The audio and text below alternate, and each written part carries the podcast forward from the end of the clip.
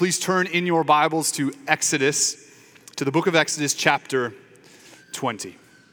We're going to continue on getting towards the end of our walk through these 10 words, these 10 commandments. And I'll also add, as Greg mentioned, this is just sweet to see all these faces. It's just, it's a bit shocking to see how many are numbered among us. In that other building, we just couldn't see as we do now, but we behold and we give all glory to God for that.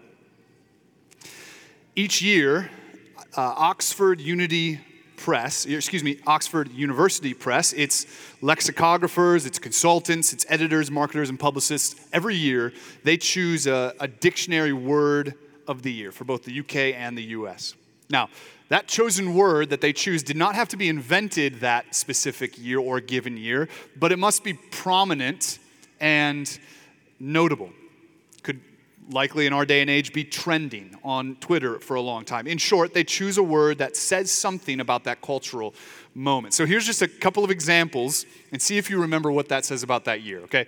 2005, the word of the year was podcast. 2009, the word of the year was unfriend.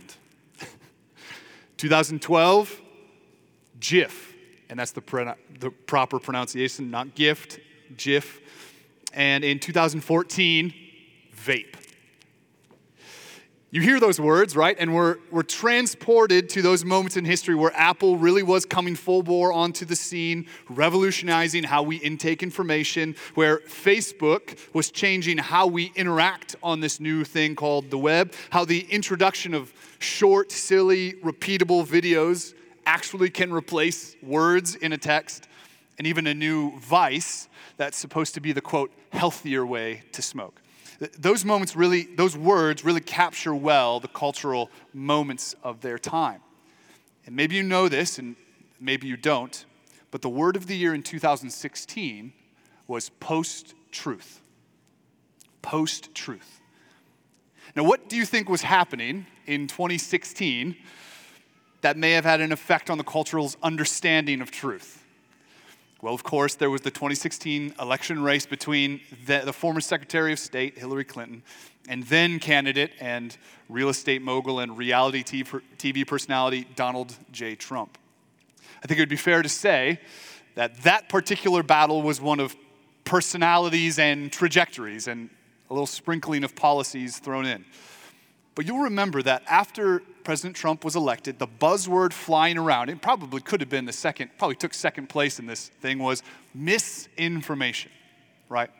The people, it was believed, had been lied to by some nefarious source. The Russians, the FBI, you pick, right? And thus, the election was in question. As a result, trust in all of our major institutions, our national institutions, frayed.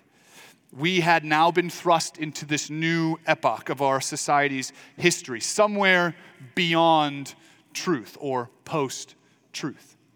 The Oxford Dictionary went on to add that word to the dictionary that year with the following definition. Post-truth is an adjective relating to circumstances in which objective facts are less influential in shaping public opinion than emotional appeals. Objective facts, objective, fixed reality. It's old news. Feelings and emotional appeal, consequential and dominant in shaping American history. And I think it's safe to say, 4 years later, the election of 2020 didn't do a whole lot to bolster up our trust or change the mood around the country. In fact, a recent poll done by the Pew Research Center in 2022 on public trust in the government shows that in 1964, 77% of Americans trusted the government, compared to only 20% today. Currently, 50% of people say that they do not trust each other, and 71% of people are concerned with how little we trust each other. It seems that as truth, objective facts, as those decline, trust declines right along with it. Simply put, we no longer trust our neighbors. Even here in Sioux Falls, little Sioux Falls, South Dakota, we feel the effects of growth in our city, don't we? As crime goes up, trust in our neighbor goes down. The leave your front door unlocked vibe that some of us grew up with is gone. So what kind of society can last when truth is so sidelined to the point that we are post-truth? A word that is meant to evoke some type of progress, right? Post-truth. But what have we progressed into? A society that uses a phrase like, quote, my truth is unstable and therefore untrusting. So, it is an amazing gift and kindness of God that he embedded in his very law to his beloved people, a command that protects truth and protects trust. So, if you're able, would you please rise as we read this word? And it's our conviction at Emmaus Road Church that whenever this book is opened, wherever it is opened, whether in your home office or at your kitchen table or in a cathedral, in a cafeteria, a former dance studio, or even a middle school gym, we are hearing from God himself. And it's this word for us that has everything we need for life and godliness, and it will not return to him void. That's our hope. That's our confidence. So listen now as I read Exodus 20, verse 16. You shall not bear false witness against your neighbor. Let's pray. Father, we pray that you would bless the preaching of your word. May our eyes be fixed on Christ, the way, the truth, and the life. It's in Christ's name we pray. Amen. You may be seated. At the heart of the command in Exodus 20:16 is falsehoods. Yes, we can only understand, though, false things in light of true things. So, quick philosophy lesson, just bear with me. There are seemingly infinite number of definitions and accountings for truth, but I find the simplest and probably the most satisfying to be called what's called the correspondence theory of truth. Simply this, truth is that which corresponds with reality. So a statement is true if it aligns with or corresponds with reality. This pulpit is black, right? That's a true statement. Why? Not just because I said it and I'm a trustworthy guy. Not because I believe it, and if you believe it too, that's great. No, because the statement aligns with the reality. Duh, right? And we can understand falsehoods this way as well. Obviously, false statements are those that don't align or correspond with reality. This pulpit is yellow is a false statement because it doesn't match reality. Again, duh. But who gets to decide what is reality? Who gets to calibrate those particular standards? Who gets to be the one to determine what is real or not, and consequently what is true or not? Now, we can only understand false things in light of true things, but we need a standard. Like the question Pilate asked Jesus at the end of his trial in John 18, where Pilate asks Jesus, "What is truth?" But he never stuck around for an answer from the truth himself. A basic fundamental reality of the Christian is the Christian claim that this is our Father's world. God and God alone is the creator and sustainer and ruler of all of his creation. That reality, this Father's world, is assumed throughout the Bible. We see that clearly in the passage that Greg mentioned and prayed this morning from John 1, when John, he's riffing on the Genesis 1 account when he says, in the beginning was the Word, and that Word was with God, and the Word was God. He was in the beginning with God. All things were made through him, and without him was not anything made that was made. In him was life, and the life was the light of men. That all things that John mentions there, that in the original Greek, that's an adjective that literally means everything, all things. And the fact that John states it in the negative, right, he repeats it, without him was not anything made, is to emphasize that reality that the Bible assumes. God created this world. It's his. And it is that reality that's underpinned the entire book of Exodus so far. This is the God who made heaven and earth and all that is in them. Defeating Pharaoh and displaying his wonders, that was easy. This is the God who said to Moses in Exodus chapter 4, "Who has made man's mouth? Who makes him mute or deaf or seeing or blind? Is it not I, the Lord? Now therefore go, and I will be your mouth and teach you what you shall speak." The maker of this universe, that maker is the former and shaper of all mankind. And he was not going to find it hard to supply stammering Moses with everything he needed for the mission he was tasked for. And it's the same reality we have seen at this Mount Sinai scene that makes it just so remarkable. This Creator God condescended so far to speak directly to a grumbling, ungrateful people.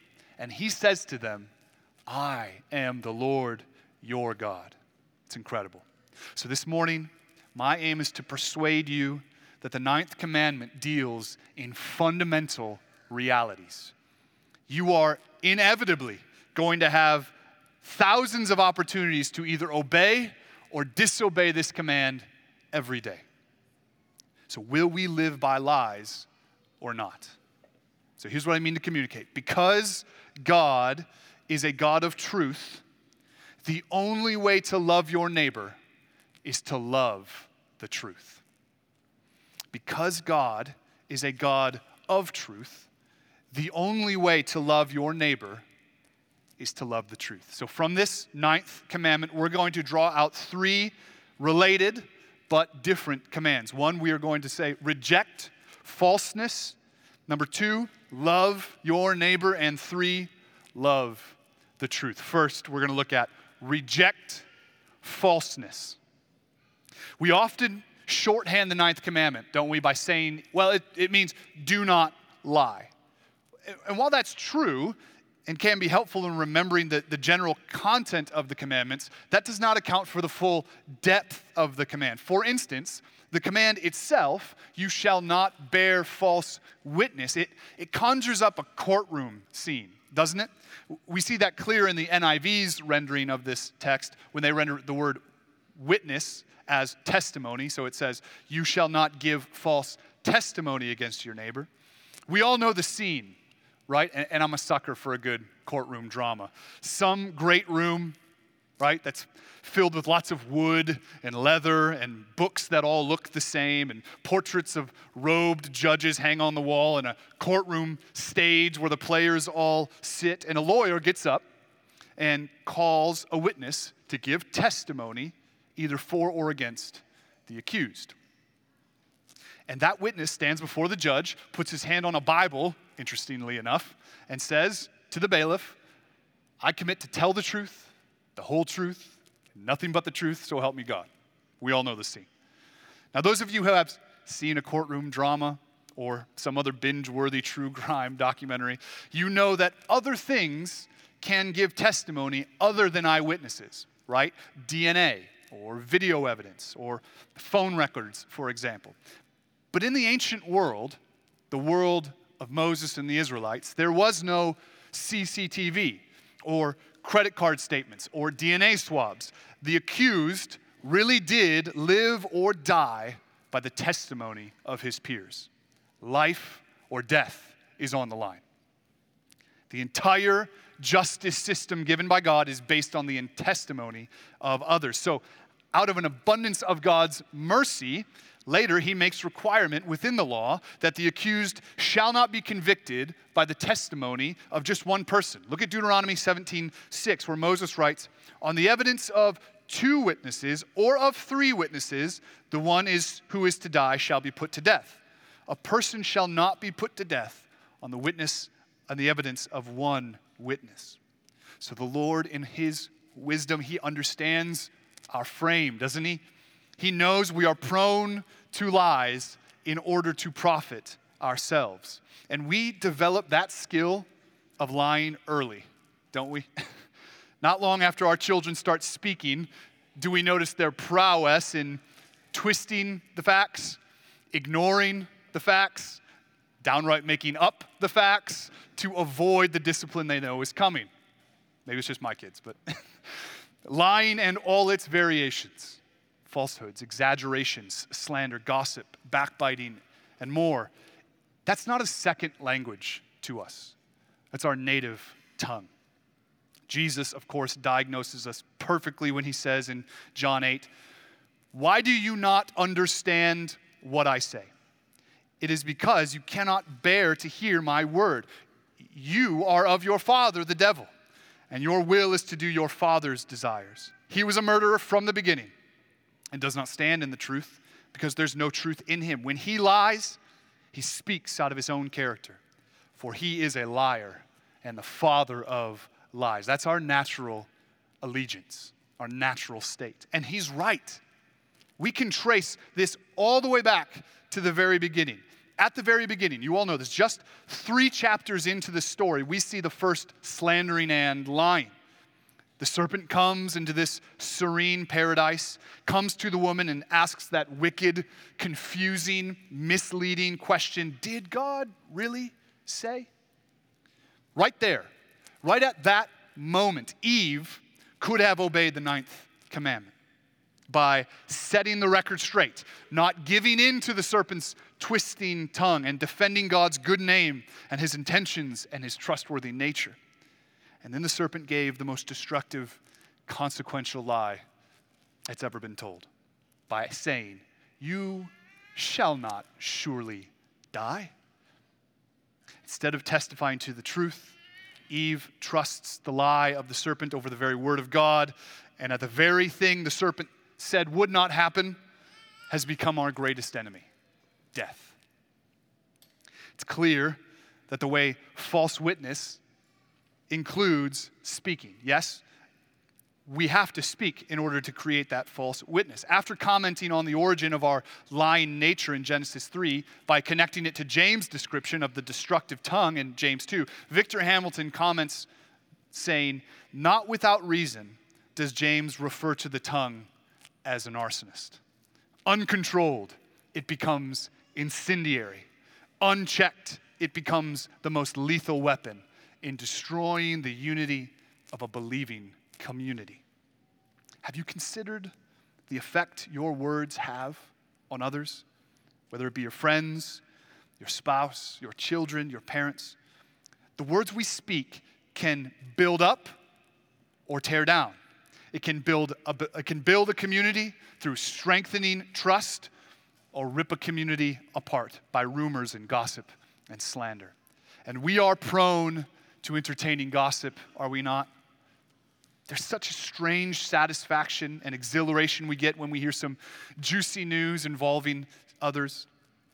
Solomon just pins us to the wall when he says in Proverbs 18:8, the words of a gossip are like choice morsels. They go down into our inmost parts. But look at the verse right before that one, verse 7. "The mouths of fools are their undoing, and their lips are a snare to their very lives." The mouth and the words that come out of our mouths, they show our hearts. And when we speak and spread gossip and rumors, we display our foolishness. We're not in the know, we're fools. But this commandment is bigger than just the words we speak. If murder in the 6th commandment is the climax of the sin of anger, then lying to a judge, right, would be the climax of lying to a deceitful heart. Like all other sin, falsehood starts in our heart. And in a very real sense, all sin is deception. We see this all around us. We really do live in a world of lies and deception. And that deception comes out not just in our words, but in our very lives. What we believe, our theology, which everyone has a theology, it always comes out of our fingertips. Maybe you are prone to exaggeration, hyperbolizing the situation to garner sympathy. Or maybe you're prone to little white lies, whether you're on your time card or in your homework or on social media, in order to protect your pride and the image you've carefully curated to display to the world. Those forms of falseness must be rejected. But in our extreme, our self-deceived world, it displays their deception with increasing clarity. There really are men who really do believe they can become women, and women who believe they can become men. I mean, think about it. In 2015, the decathlon gold medalist Bruce Jenner was on the cover of Glamour magazine, cosplaying as a woman and giving the magazine's, quote, Woman of the Year award. And we, you and me, are just supposed to not only accept that deception, but celebrate it. But we should expect this. Remember what Paul said as he diagnosed the sinful nature of man in Romans 1, and this is worth reading at length. For the wrath of God is revealed from heaven against all ungodliness and unrighteousness of men, who by their unrighteousness suppress the truth. For what can be known about God is plain to them, because God has shown it to them. For although they knew God, they did not honor him as God or give thanks to him, but became futile in their thinking, and their foolish hearts were darkened. Claiming to be wise, they became fools and exchanged the glory of the immortal God for images resembling mortal man and birds and animals and creeping things. Therefore, God gave them up in the lusts of their hearts to impurity, to the dishonoring of their bodies among themselves, because they exchanged the truth about God for a lie, and worshiped and served the creature rather than the Creator, who is blessed forever. Amen. And since they did not see fit to acknowledge God, God gave them up to a debased mind to do what ought not to be done. Notice this list. Just pay attention to this. They were filled with all manner of unrighteousness, evil, covetousness, malice. They're full of envy, murder, strife, deceit, maliciousness. They are gossips, slanderers, haters of God, insolent, haughty, boastful, inventors of evil, disobedient to parents, foolish, faithless, heartless, ruthless. Though they know God's righteous decree that those who practice such things deserve to die, they not only do them, but give approval to those who practice them. I hope you hear in that long list of unrighteousness all the references to the Ten Commandments. Paul's words are ringing truer and truer each year, are they not?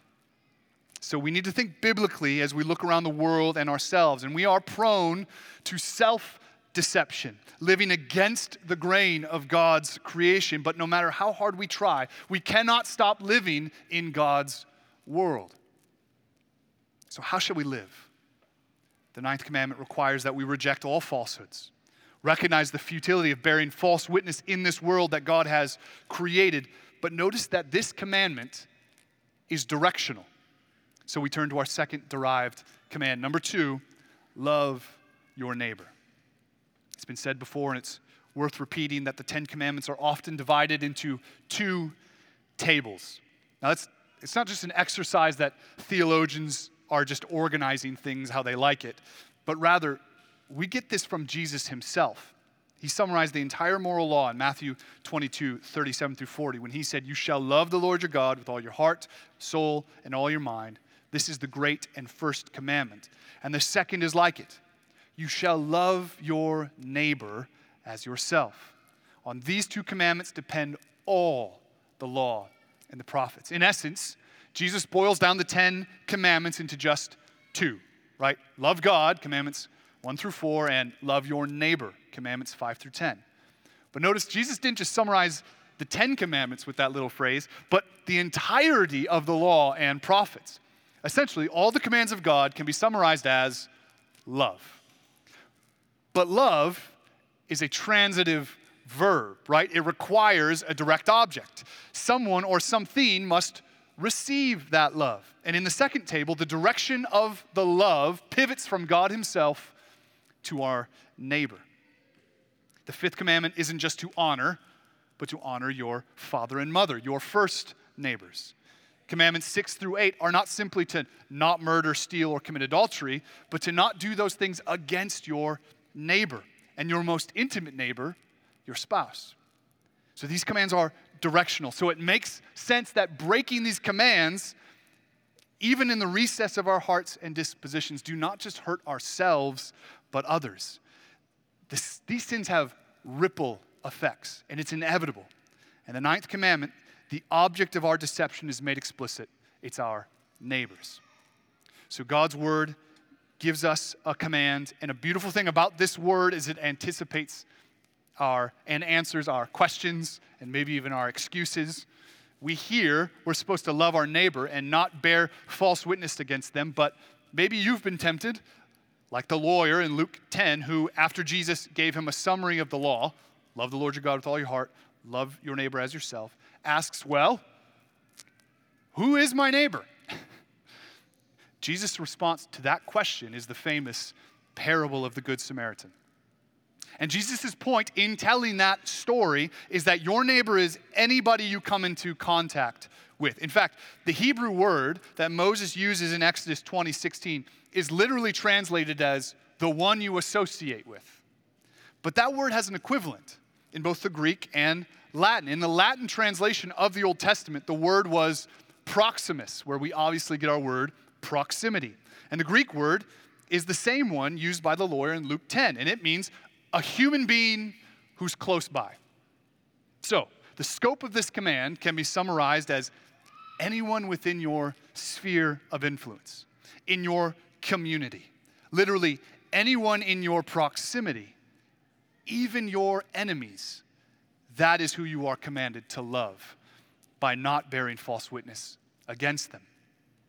Doug Wilson, commenting on the ramifications of false witness, says, "Truth is essential to all community, and false witness makes that impossible.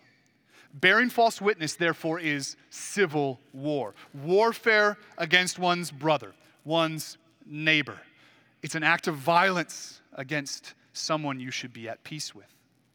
So maybe you've experienced that before, where you have been the victim of some falsehood spoken about you. Rumors really do spread like wildfire, don't they? You know the ruinous effect that can have on you and the relationships in your community. Like Lucy in The Lion, the Witch, and the Wardrobe, when Edmund blatantly denies seeing the White Witch, community and even family ties can be rattled, shaken, and shattered so fast. But the ninth commandment directly prohibits also acting like Edmund, the perpetrator, the spreader, the distributor of some falsehood or rumor. Cornelis Vonck, in his commentary on the Heidelberg Catechism, says this about the Ninth Commandment. He says, "A Christian must guard against backbiting and slander.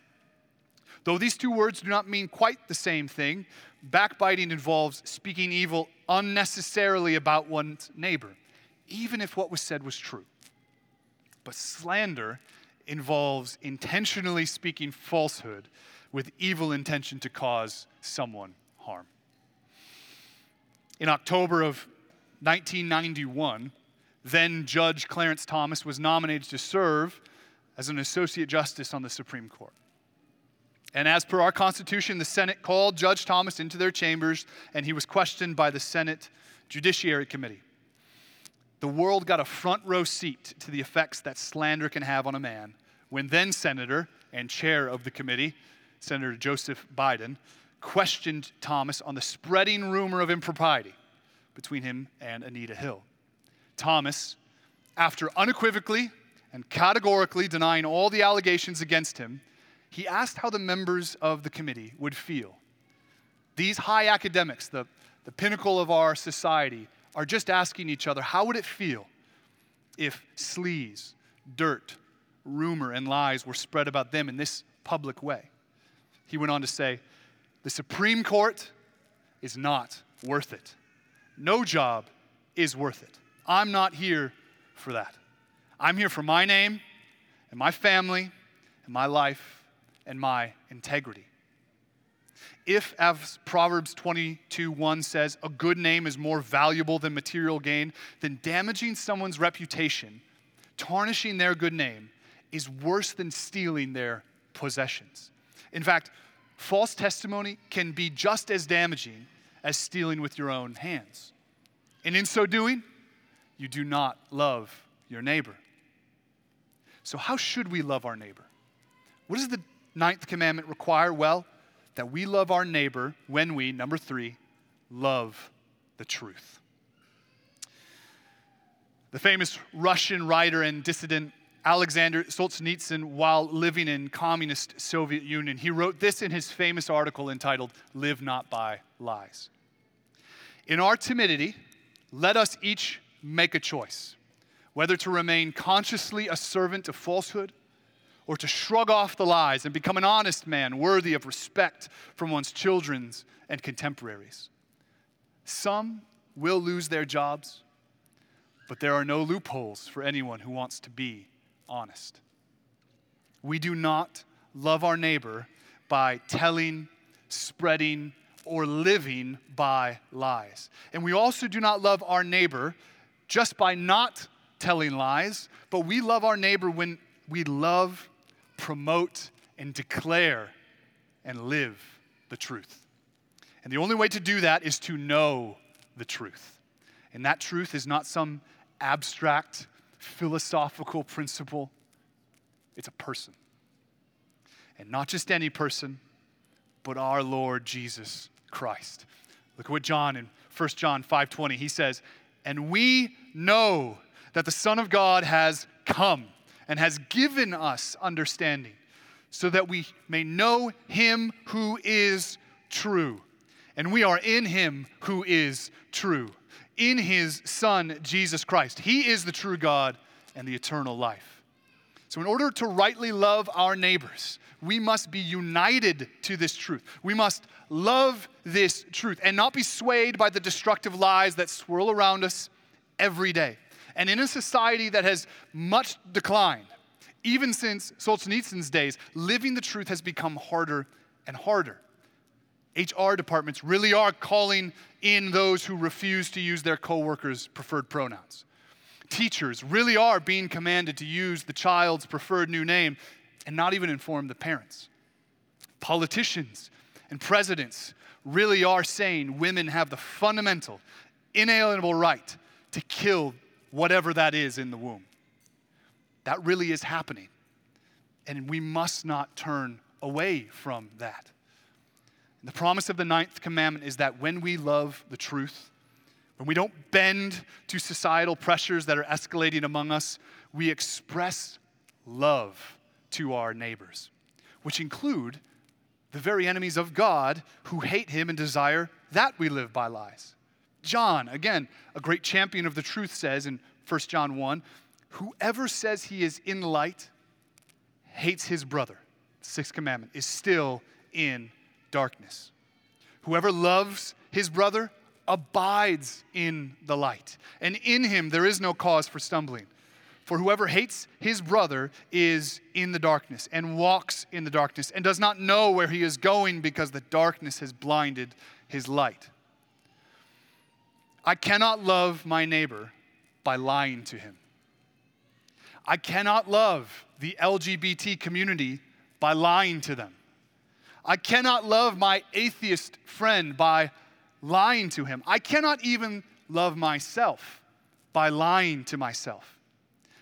And it doesn't remedy the problem to use categories like winsomeness and niceness. Yes, don't be a jerk. The truth must be delivered with grace and charity, but without the foundation of truth in the person, revealed in the person of Jesus Christ, we will do more harm to our neighbors than good. We do not love them by lying to them. No, we individually, we must receive light and live in the light and call all those who are walking in darkness to turn to that great light. And that light of the world has come. And we have seen his glory, and we have beheld him, and we love him, and we adore him, and we treasure him, and we bow to him as Lord of all. And his name, that great name above all other names, that name given to him by the Father himself is Jesus. So my friends, do not bear false witness against your neighbor, but testify to the truth. And as you do, remember that you, I, was once lost in darkness, in our own self-deception. I was once an enemy of God, despising the truth, suppressing the truth in my own sinfulness. And we were all once liars, deceivers, slanderers, just like the rest of mankind. Jesus was exactly right. We belong to a family whose father was the devil, the father of lies and liars. But what we need now is a new family. What we needed was a new father. What we needed was a family to be adopted into. And God, being rich in mercy, awoke our hearts from the grave, paid the cost of that great adoption. His only son, Jesus Christ, gave us his spirit. So now we are able to love and worship him, even in this gym, in spirit and in truth. Our only hope really is Christ and Christ alone. So my friends, love the truth. Love it. Declare it. Proclaim it. Live it. Because it really is able, and it has set us free. Let's pray.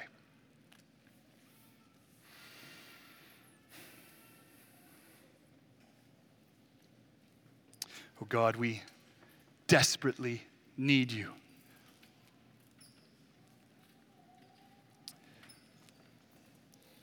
Our flesh is, this is not a battle of flesh alone, but of spirit, and we need your spirit to open our eyes to behold the way, the truth, and the life, Christ himself. We need Jesus and him crucified to transform slanderous, lying hearts to witnesses of the truth. God, would you, in your kindness and through your spirit, have your way in us. We're dependent on you. We look to you this morning and for the rest of our lives. And it's in Christ's name that we pray. Amen.